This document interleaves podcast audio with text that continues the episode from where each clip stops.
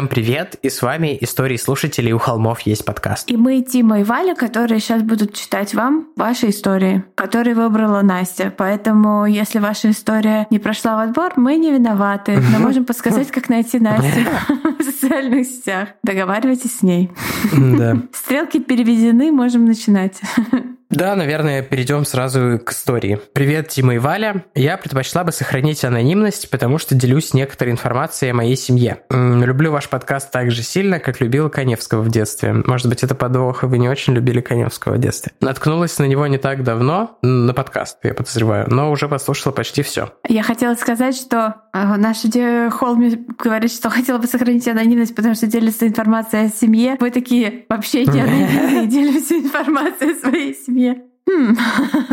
Ваши прекрасные голоса добавляют ярких красок моим вечерним прогулкам с собакой. Кстати, у меня тоже корги. И даже отпугивают Сочувствую. парковых крипов посредством моих громких хрюков из-за ваших неожиданных шуток. В общем, спасибо большое за вашу работу, вы классные. Спасибо. Моя мама несколько лет работала в судмедэкспертизе. Занималась психиатрическим освидетельствованием подростков, совершивших особо тяжкие преступления. Ого, ничего себе. Кайф. Не могу сказать, что рада, что однажды выпросила у нее больше подробностей, чем она рассказывала обычно, и не буду делиться очень большим количеством историй. Скажу только, что это действительно ужасно. Ну вот. Сколько раз мама слышала леденящие кровь истории об домашнем абьюзе, из-за которого дети шли на преступление. Мама рассказывала, что гораздо чаще у нее возникал не вопрос, почему человек совершил преступление, а вопрос, почему он не сделал этого раньше. Но пациент, который запомнился маме больше всего, мальчик, который убил несколько старушек. Помните, когда-то все говорили, что нельзя преступление и наказание проходить в школе? Там вроде как убийство, хрупкая детская психика не выдержит, все станут маньяками и все такое. Естественно, это все чушь, и здоровый ребенок не пойдет никого убивать, но бывают и не совсем ведь здоровые дети. Этот парень лет 16 прочитал Достоевского, ну, блин, 16 лет не ребенок, и решил, что идея действительно неплохая,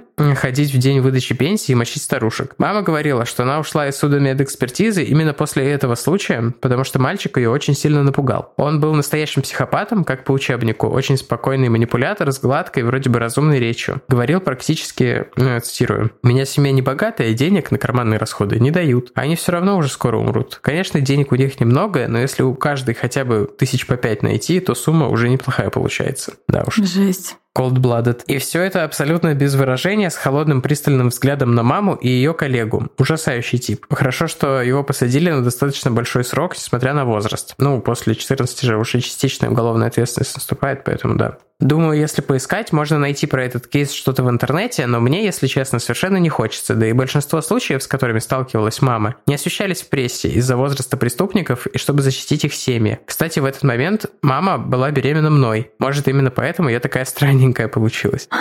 Мне кажется, очень интересные мемуары могла бы ваша мама написать. Э, Чтобы не Да, заканчивать соглашусь. Письмо на такой тленной ноте, скажу еще вот что. Э, большая или большая, наверное, большая часть детей, с которыми мама работала, были в этих историях скорее жертвами, пусть и не единственными. Врачи и эксперты это понимали и помогали им. Заботились вместе с работниками службы опеки и действительно пеклись об их благополучии. Стараниями многих людей жизни малолетних преступников становились гораздо лучше. Состояние многих из них удавалось облегчить. Детям помогали справиться с травмами, нанесенными им нездоровой обстановкой. Мне бы хотелось, чтобы сфера психиатрии, в том числе судебной, со временем становилась менее демонизированной, потому что там работает много хороших профессионалов и не безразличных людей, которые очень стараются сделать мир более безопасным, приятным местом для всех, и у них довольно часто в той или иной мере это получается. Спасибо еще раз за ваш прекрасный подкаст, и спасибо, что освещаете также психологическую сторону вопроса, а не просто обсуждаете кровь кишки, ваша анонимная холме. Но на самом деле... Спасибо за э, историю. Психиатрия же, ну то есть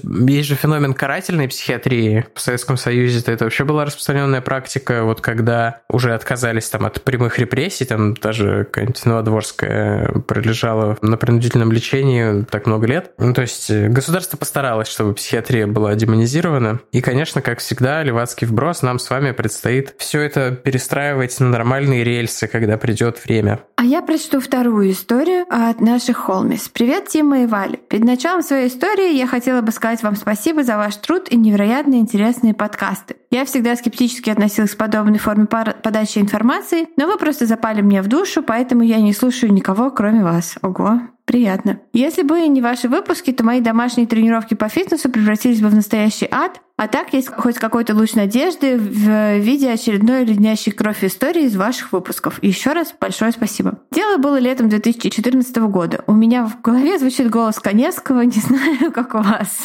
Но у меня в голове, к сожалению, звучит мой голос, потому что я читаю. Но, конечно, голосом Коневского все звучит лучше. Кстати, когда уже сделают, э, или, может быть, уже сделали, есть же это американское приложение, сервис, где можно заказать поздравления э, от каких-нибудь Камео, знаменитостей. Да. Камео. Вот я бы сделала Канео приложение, где просто голосом Коневского. Да не, такая реальная. Мне кажется, есть какой-то русский аналог Камео, не, ну должен быть. Слишком очевидная идея. Итак, я беззаботная 17-летняя школьница собралась поехать с друзьями в Москву, чтобы провести там небольшую часть летних каникул. Мои поездки были обычным делом, к тому же ехать было не так далеко, меньше суток на поезде. В тот день меня провожал мой отчим, и ничто не предвещало беды. Он помог мне занести в вагон сумку, мы немного посидели, а затем он вдруг привлек внимание проводника. Обычно я ни с кем не знакомлюсь в поездах, а даже если со мной хотят познакомиться, то я с трудом иду на контакт. Впрочем, это бывало редко, ибо я всегда что-то читала или слушала музыку с постным лицом. Мой отчим, видимо, беспокоясь за меня, попросил проводника присмотреть за мной, познакомил нас и зачем-то еще пригрозил, что если со мной что-то случится в поезде, то он э, найдет проводника и обкашляет с ним этот вопросик. Подобное поведение родителей несколько смутило меня, но я не подозревала, что проводник решит действовать совершенно противоположно данным указаниям. Вскоре объявили о том, что провожающим нужно покинуть вагон, потому что поезд вот-вот готов отправляться в путь. Отчим попрощался со мной и ушел. Поезд постепенно заполнился пассажирами, которые вели себя как обычно, доставали яйца и курочку, хотя мы даже не успели отъехать от вокзала. Я просто... Извините. Просто, а, простите мой пошлый юмор, просто перенос строки был после фразы «пассажиры вели себя как обычно, доставали яйца».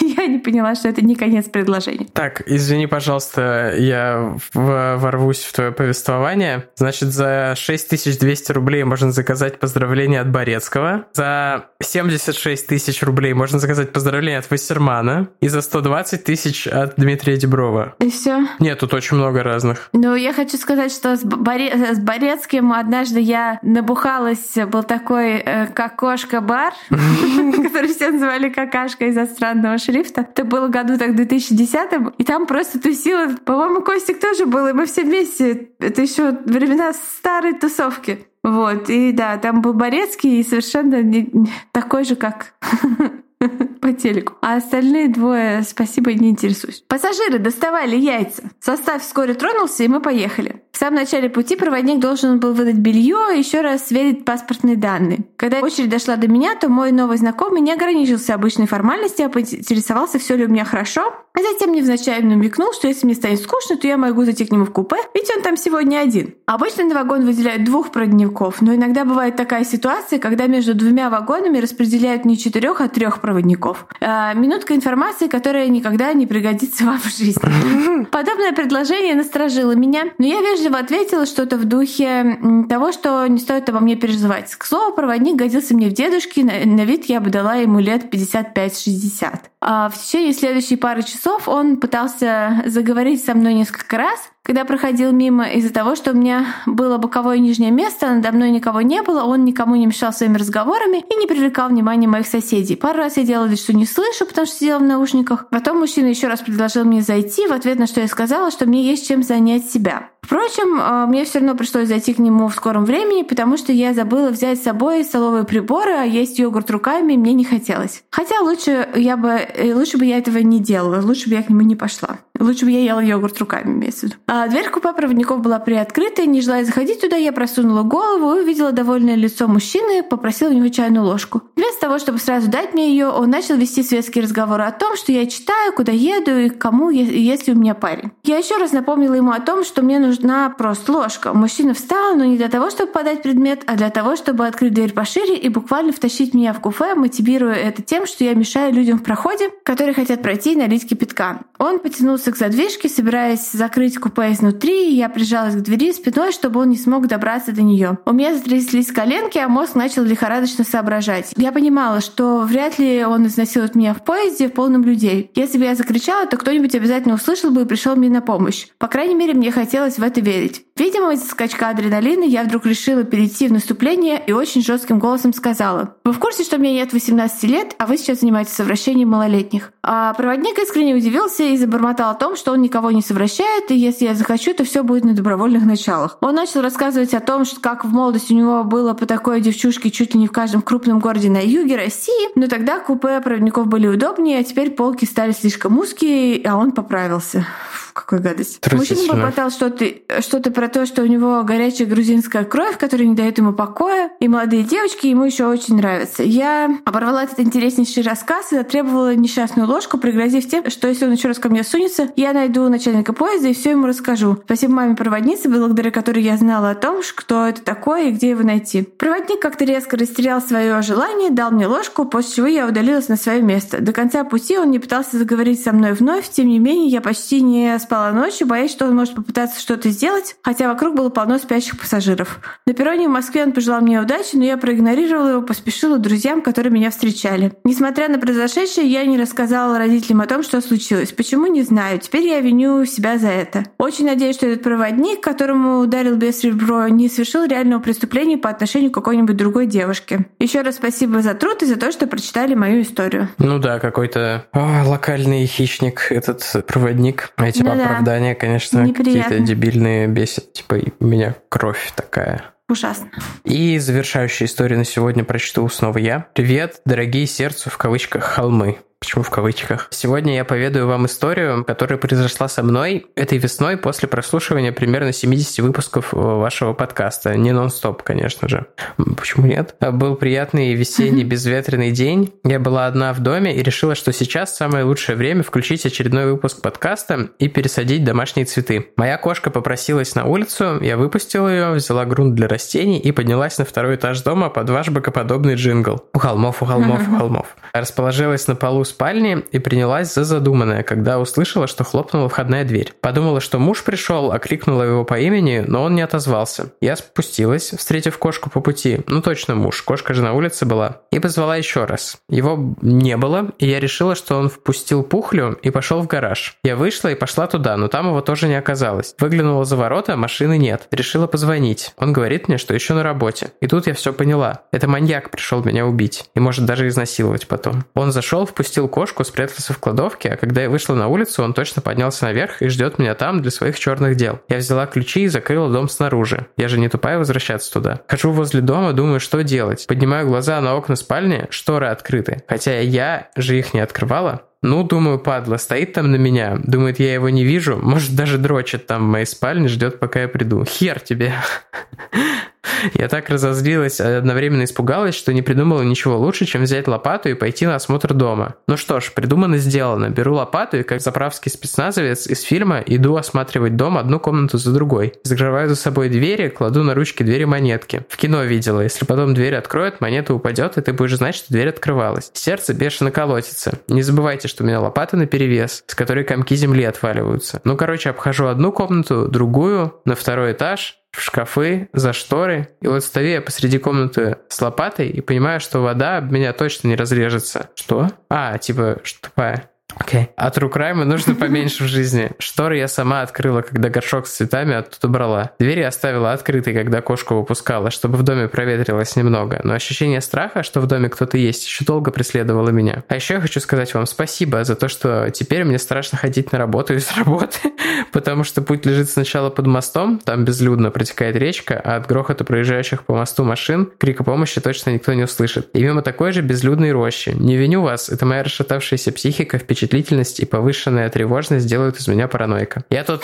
на днях видел ТикТок, где в офисе завелся барабашка, типа, и принтер постоянно печатал. А потом мужики засняли на видео, что эта муха ползала по дисплею, по тачскрину, и запускала ксерокс. Да. Поэтому у всего есть рациональное объяснение всегда. Да, так и есть. С вами был Тимофей Малдер.